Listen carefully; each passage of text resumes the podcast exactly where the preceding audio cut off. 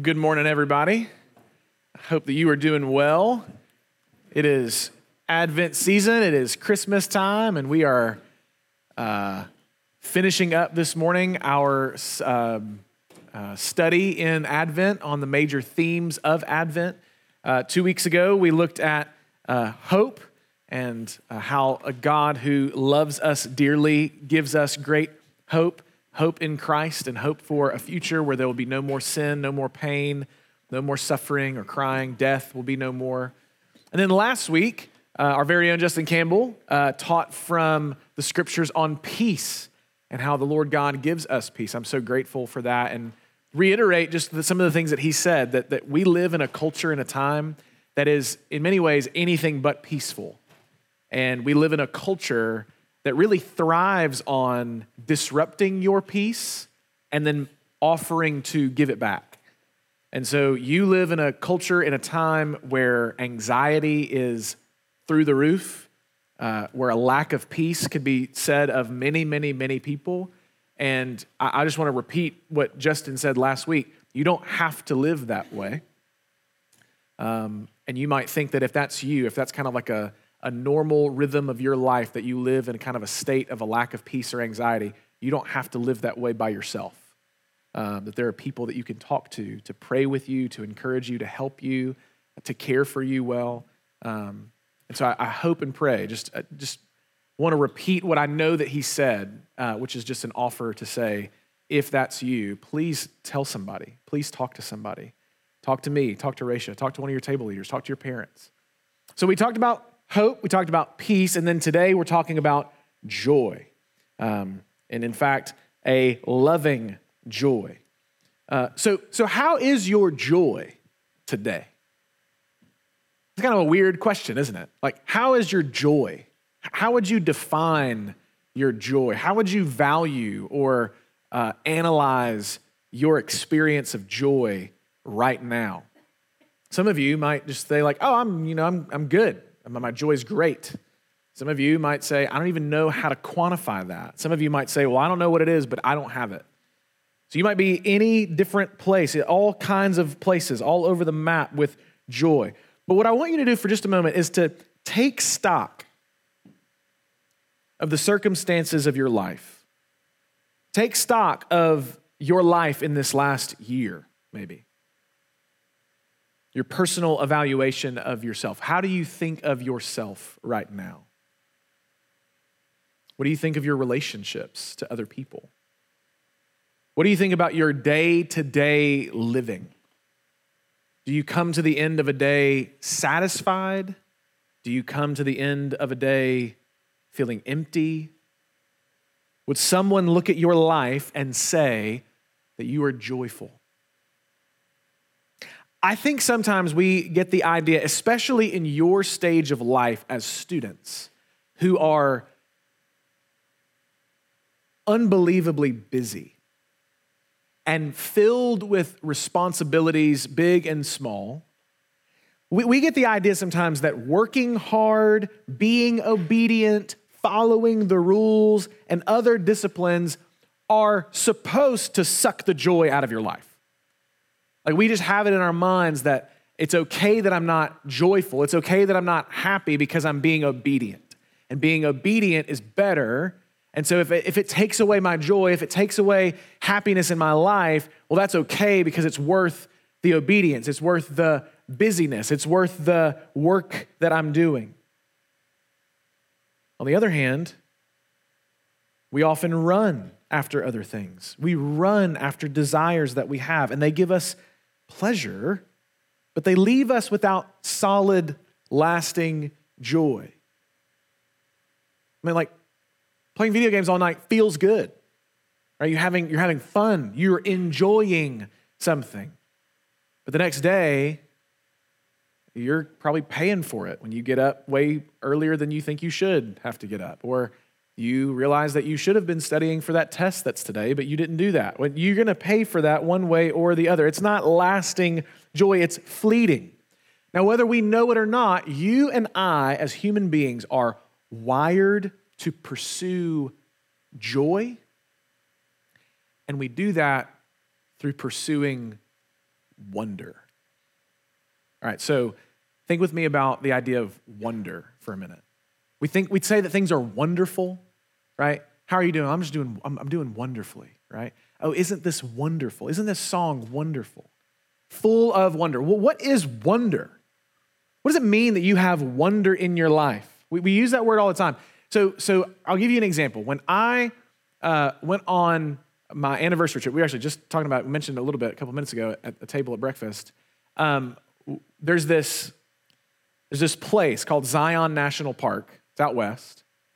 And in order to get into the park, you have to drive through this tunnel that's been bored into a mountain, and it's like two miles long. So it's you're going into this place, it's beautiful, but then you go into darkness for two miles in a tunnel. You have to go slow, and there's this kind of sense of anticipation that comes. Well, when you get outside the other side of that tunnel, you are greeted to this, this panorama, this vista of natural beauty that is, it's really hard to compare. It's really hard to describe. It's captivating. It's amazing. It's, it's wonderful. Why is it wonderful? Two things. Number one, you get a sense of the vastness of something in front of you. This is big, and I am small. Probably the first time you went and saw the ocean, you felt that way. If you've ever been to the Grand Canyon, you felt that way. There are a lot of different ways that we can perceive vastness. This big, grand thing that makes us small in comparison. That's, that's one of the components of wonder. And the second of component, the second component of wonder is a need for accommodation. Now, that's kind of a really fancy way of saying you're seeing things that you don't really have a category for yet. And you've got to do some work in your mind and in your heart to make space for what you're experiencing. When you experience vastness and a need for accommodation, you are experiencing wonder.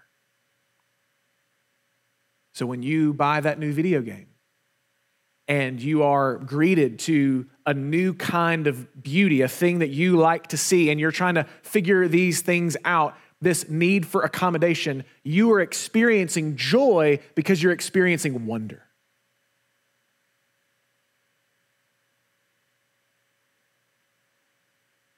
We crave wonder because we crave joy.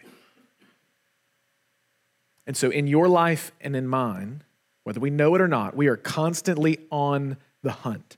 We are in the pursuit of joy. This quality, not merely an emotion, something that wells up inside of us, something that marks us, something that we choose to embrace, this state of contentment and gladness and even wonder. And we enjoy things, it's active.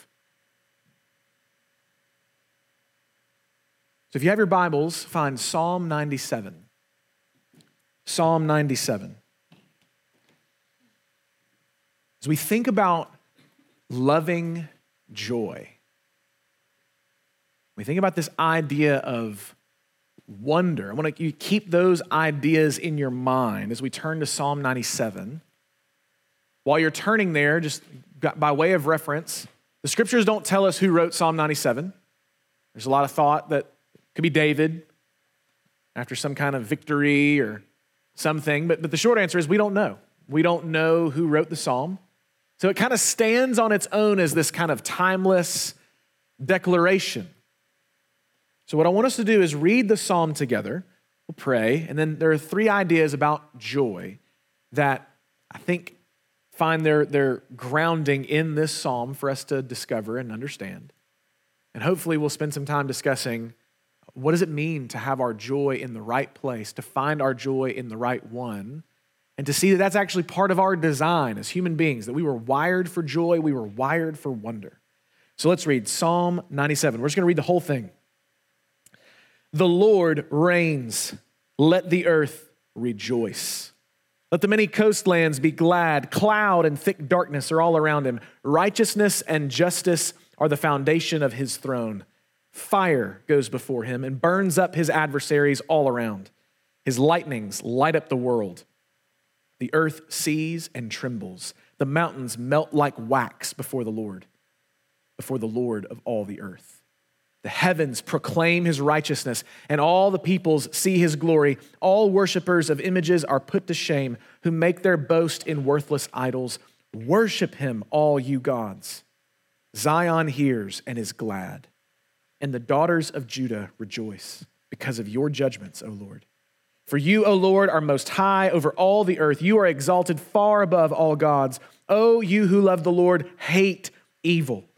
He preserves the lives of his saints, he delivers them from the hand of the wicked. Light is sown for the righteous, and joy for the upright in heart. Rejoice in the Lord, O you righteous, and give thanks to his holy name. Let's pray before we go any further. God in heaven, we love you.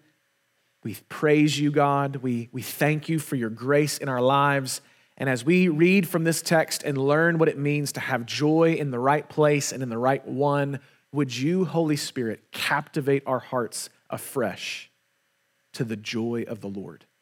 We pray that you would help me to teach with clarity and for these students and leaders to hear and receive your word, your truth with your power. We ask this in Christ's name. Amen. All right, first, kind of running under the hood of this text uh, idea that we need to think about is this number one, God is joyful and loves to bring joy to his people. God is joyful and he loves to bring joy to his people. This text commands us over and over, along with all creation, to rejoice, to actively exercise joy.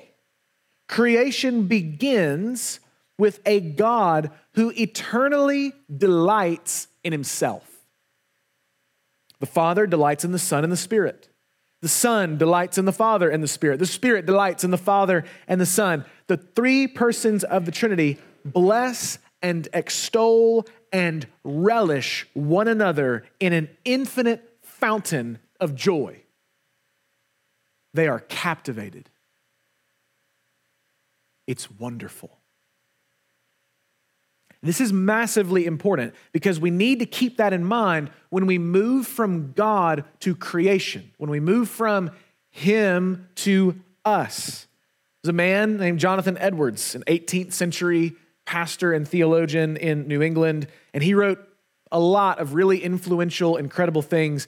But one of them is called A Dissertation Concerning the End for Which God Created the World. They don't name books like they used to, right? A dissertation concerning the end for which God created the world. And in that book, Edwards is asking the question if God is God, why did he make anything? If God is eternally delighted in himself, if he's eternally, infinitely satisfied in himself, then why did he make stuff? I mean, he was for eternity good. And now there's something that didn't exist. What, what changed? What, what happened? Why do we have something rather than nothing? And in that book, Edwards claims that God created not because of a lack in himself that needed to be met. So it's not like I'm hungry, I need to go make me some dinner. So I'm going to go and make something that once did not exist, now it exists to fulfill and to satisfy something that was lacking in me. That is often why we create. That is not why God created. God creates, Edwards claims, out of an abundance of love and joy that could be shared by others. So God's decision to create is not out of lack, it's out of abundance. I have so much joy. I have infinite, eternal delight and joy. Oh, that I could share this to others. So I'll make others, not for my sake, but for theirs.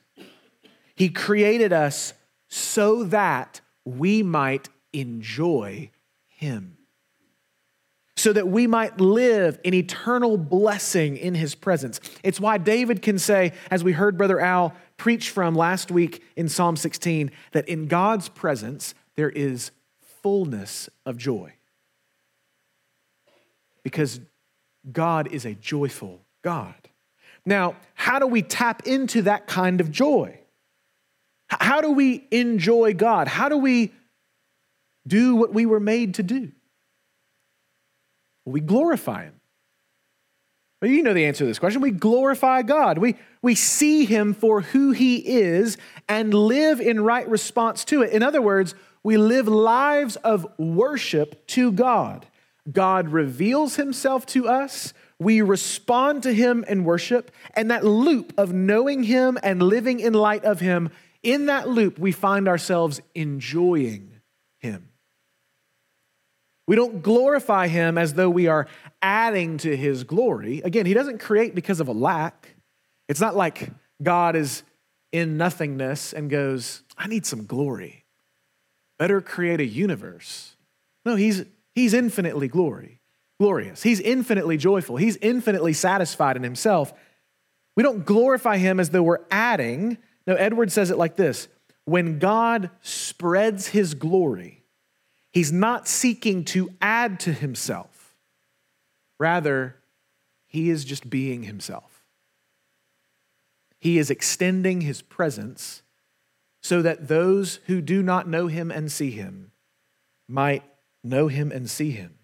So, this joyful God creates all things to live in light of his glorious reign and thus live in a God entranced state of blessing and joy. That's the mission we see given in Genesis 1, where God blesses Adam and Eve. That, that word bless has the connotation of to make joyful. Right? So if you go to Matthew chapter 5 and you read the Beatitudes, and it says, Blessed are the poor in spirit, blessed are those who hunger and thirst for righteousness. That word blessed is from the root word charis, which means joy. So, literally, what Jesus is saying is happy or delighted or joyful are the ones who are oppressed for righteousness' sake. Joyful are the ones who mourn. You think, like, that's kind of paradoxical. That kind of doesn't make any sense. I know. But in those things, as they find their eyes on God, they find themselves with joy. And it's in that reign of God ruling over creation, blessing creation, the way back, way back in the beginning of Genesis 1, where they hear his command to be fruitful, to multiply, to have dominion, they receive joy. So here's the principle joy is found in obedience to God's commands. Joy is found in obedience to God's commands. We have to hear them and we have to obey them to be in the sphere of blessing and joy that God offers. Satan and sin, however, try to tell a different story. So in Psalm 97, in verse 1, it says, The Lord reigns, let the earth rejoice. Let the coastlands, the many coastlands, be glad. So, what the psalmist begins his psalm with is this Here's the truth about who God is He is sovereign and Lord over all things, and that should cause you to rejoice. Knowing that, knowing Him, should lead you to well up with joy that God is the one who is on the throne. But number two, if you're taking notes, sin lies to us and promises a joy it cannot deliver. Sin lies to us and promises a joy it cannot deliver. The voice of the serpent tells us that joy can be found in places other than the presence of God. And so we run headlong into those places. What we learn in Genesis chapters 1 and 2 is that we, as creatures made by this joyful God, are dependent on Him for everything, including our joy. And the lie of the serpent in Genesis chapter 3 is you don't need God to find joy. You can do that all by yourself. You can find the joy that you're looking for in these places that you want to go. You want to go there and find joy, you'll find it. Go find it. You don't need Him. That fruit looks delightful to the eyes. It's going to bring you joy. Take it, eat it. You don't need God for that. We look at our own hearts and see the directions they point us toward. We listen to the world and feel the temptation to believe whatever it's calling out. But look back at our text. What is the end for those who are far from God, for those who stand not in the sphere of blessing from obedience, but who stand in obstinance in their disobedience to the Lord of glory? It's not good. Look at verse 3 Fire goes before him and burns up his adversaries all around. What about verse 7? All worshippers of images are put to shame who make their boast in worthless idols. So, shame, disappointment, destruction, death, judgment, that's the end for those who are not in the presence of God, rejoicing in Him. For the unrighteous, who do not find themselves upright in heart before God. For the sinner who has disobeyed God's commands, their end is not joy, but destruction and shame and judgment. The text shows us our lack of joy is not fundamentally due to difficult circumstances in life. So, you and I have difficulties in our life. We have strained uh, things going on at school. Maybe things are hard in a certain class. Maybe you have strained relationships with a, a friend or a sibling, or if you're a little bit older, maybe a coworker or a family, another family member. You can have strained relationships at, at school with your teachers. You can have strained relationship with yourself. You can have difficulties medically that you have to deal with and nobody else has to deal with. Frustrations in your mind. I mean, there are all sorts of things that you might say, Well, I don't have joy because I have this. And what the scriptures are telling you and me is that your joy is not fundamentally wrapped up in what your life is going on, what's going on in your life today, the circumstances of your life today. Fundamentally, your joy is rooted in whether or not you are righteous before God and in his presence. It's because our hearts are attempting to truly enjoy the false promises of sin. Well, if I can just get ahead this way, if I could just achieve these things, if I could just do this thing that I desire, if I could just get revenge on this person, if I could just situate myself in this way, then I'll have joy. Then I'll be happy. Then I'll be satisfied. The promise of sin never obtains, it, it never actually gives you what it promises. It's much like being thirsty and finding salt water and thinking, I'll drink some of that. And you drink the salt water and it makes you more thirsty. And you think, well, if I just drink some more, I'll be less thirsty. And the more you drink, the more thirsty you get you think that running after this pursuit is going to give you the satisfaction that you crave, but that pursuit is precisely the thing that will keep you from satisfaction. It's why the Bible uses the language of enslavement to sin. You become a slave to sin, and you think, oh, if I just do this, I'll be free. If I just do this, I'll be free. If I just go this much farther, I'll be free. If I just go this much farther, I'll be happy. But you're enslaved, you're shackled. So don't miss this point. If we want our hearts to have joy, if we point our hearts at joy, we will seek it but never find it. If you make the aim of your life joy for the sake of joy, you will never find joy. Joy is not the end in itself. What we need is to put our hearts on the pursuit of someone who can bring us back into the presence of the one who is full of joy. and promises to make joyful all who are upright in heart before him. We need someone to fill us with wonder. And so fill us with joy. We don't pursue joy for the sake of joy. We have to pursue something else. Which leads us to number three, last point. Christ restores our joy now and promises eternal joy forever. In Jesus, for the first time since Adam and Eve in the garden, a man is born who is able to actually hear and obey the word of God. You and I, because of our sin, we cannot hear and obey the word of God on our own. We, we, we don't have the capacity to do it. But Jesus was born, born in a manger, born to save the sons of earth, as we sing, and he is able. He, he is able because he has no sin. And so he hears God's word and he obeys God's word, and therefore he's able to live in true joy because he constantly lives in the presence of God. And it's why he's so confounding to so many people. He's so confusing to so many people. It's why he says things that you don't expect because he's not looking for a joy he does not have. He lives in the presence of his Father. He lives to do what his Father tells him to do, and in that, he lives in full joy.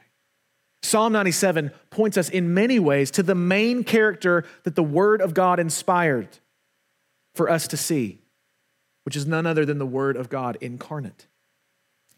Jesus is the one who reigns over all the earth. The earth will rejoice in him. And although the psalmist says the Lord is hidden in thick clouds and darkness, Jesus is the revelation of God. He's the one in whom we find the glory of God. He will conquer his enemies. He is the light of the world. The world shook in his presence. The heavens proclaim his righteousness. His glory is what is revealed to all the people. Everyone, even the spirits, even the demons who parade around as false gods, will worship him. Jesus is the one who lives a life of joy because he lives his life in the presence of his Father by the power of the Holy Spirit. And this Jesus doesn't just come to earth, he comes to us. This Jesus, who lives in fullness of joy before his Father by the power of the Holy Spirit, doesn't just come to make things right. He comes to bless. He comes to make you joyful. He comes to fill you with wonder. Now, don't miss, in Christ, we've received priceless gifts that should fill us with wonder and motivate and fuel our joy in this life with no problem. Right? I listed these a few years ago, but it bears repeating. Because of the incarnation of Jesus, we have been freed from sin. We're no longer slaves to sin. We don't have to live in slavery anymore. We're free. And that alone should give us wonder and joy. Because of the incarnation, we've been spared the wrath of God. Because of the incarnation, we have been adopted into God's family. Not only have we missed his punishment, we've received his name. Because of the incarnation, death is no longer a dreadful eternal thing. Its sting has been removed once and for all. Because of the incarnation, we have a Lord who is like us in every way, who knows what it's like to struggle in this broken world and yet do so with joy. Because of the incarnation, we have the promise of an eternal inheritance. Because of the incarnation, we can have victory over sin in this life today. But make no mistake Advent is a time of rejoicing in Christ because Christ Himself is the gift. We get Him. We don't just get the things that come with Him. We don't just get freedom from sin and a hope for eternal life and adoption into God's family. We, we get all of these benefits and gifts because we get Him. We get Christ because his loving joy blesses us, now we can do what the psalmist calls for us to do rejoice in the Lord and hate evil. We can have true joy from a loving, joyful, God because Christ brings us perfectly into his presence.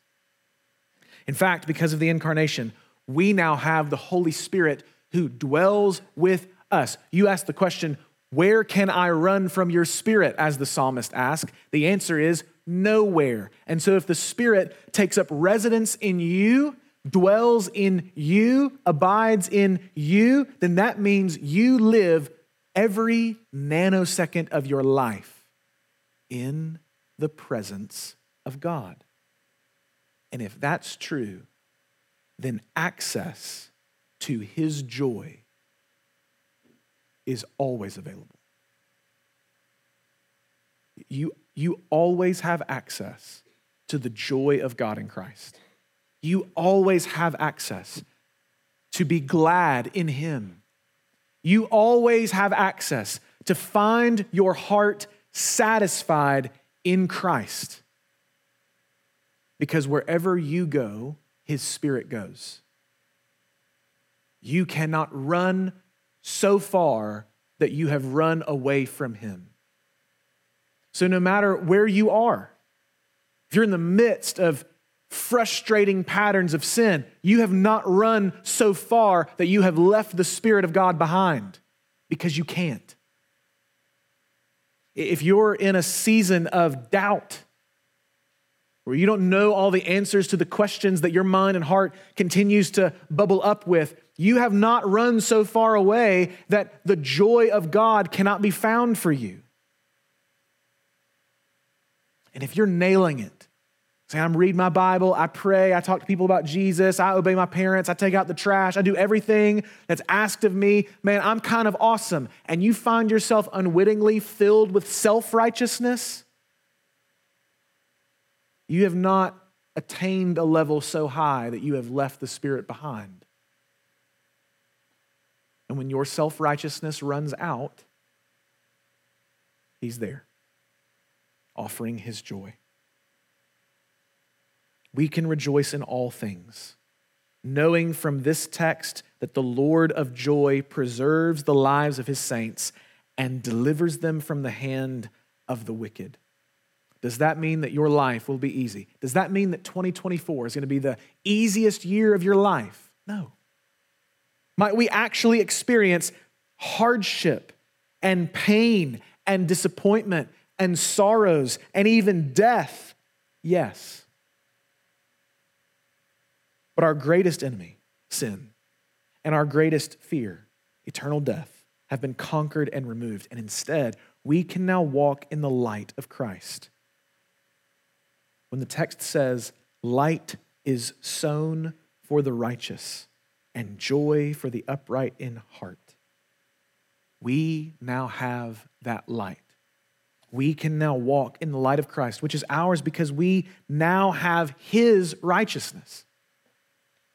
We can truly rejoice, as this text calls us to do, because our new hearts actually are upright before the Lord. Now we can really give thanks to his holy name. We can join with Zion and hear and be glad because the Lord reigns. And the Lord who reigns in heaven came to save sinners like you and me. He now sits at the right hand of the Father, reigning, and has promised to come again. And in Him, I hope you see, you have an infinite supply, a bottomless well of something wonderful, something that you will never get to the bottom of and like me seeing the vista of Zion National Park and going, I don't think I'm supposed to be here. Because who am I to see this beauty, this earthly glory for myself, to enjoy it? I've been, I've been ushered into a space where I now have access to enjoy being in the presence of something much larger than I am, much grander than I am. But given enough time, I will plumb the depths of the glories of Zion National Park. Given enough time, I will need no more accommodation in my mind. I will have categories for everything there. Give it enough time, the wonders of this vista will seem to lose its luster as I master it through my experience and my hikes and my trail running and all the things that would give me mastery over this place. My sense of wonder will subside. But the promise of the gospel is that your sense of wonder in Christ will never subside. The only way it can go is up. The only thing that can happen is for it to grow. The only thing you and I get when we come into the presence of God is more wonder, more vastness, more need for accommodation. I know so much more now in following Jesus than I did when I was your age. And yet, I know far less. Do you understand what I'm saying? I know so much more about God and His gospel and the scriptures and the work of the Spirit and the glories of His church now than I did when I was a youth, your age, sitting in a youth group much like this. I know so much. It's just unbelievable how much I've learned, how much I've grown, how much I've seen, how much I now understand that I didn't understand. And at the same time, I feel so much smaller than I did. I feel so much more needy for God to help me understand. I feel so much more wonder when I think Jesus came to save sinners like me. And my hope for you, my prayer for you, is that by the power of the Spirit, you might see as we move into this time of discussion that you've been given an invitation by God Himself to experience fullness of joy in His presence, to be filled with wonder and that wonder will do nothing but grow and grow and grow now and forever.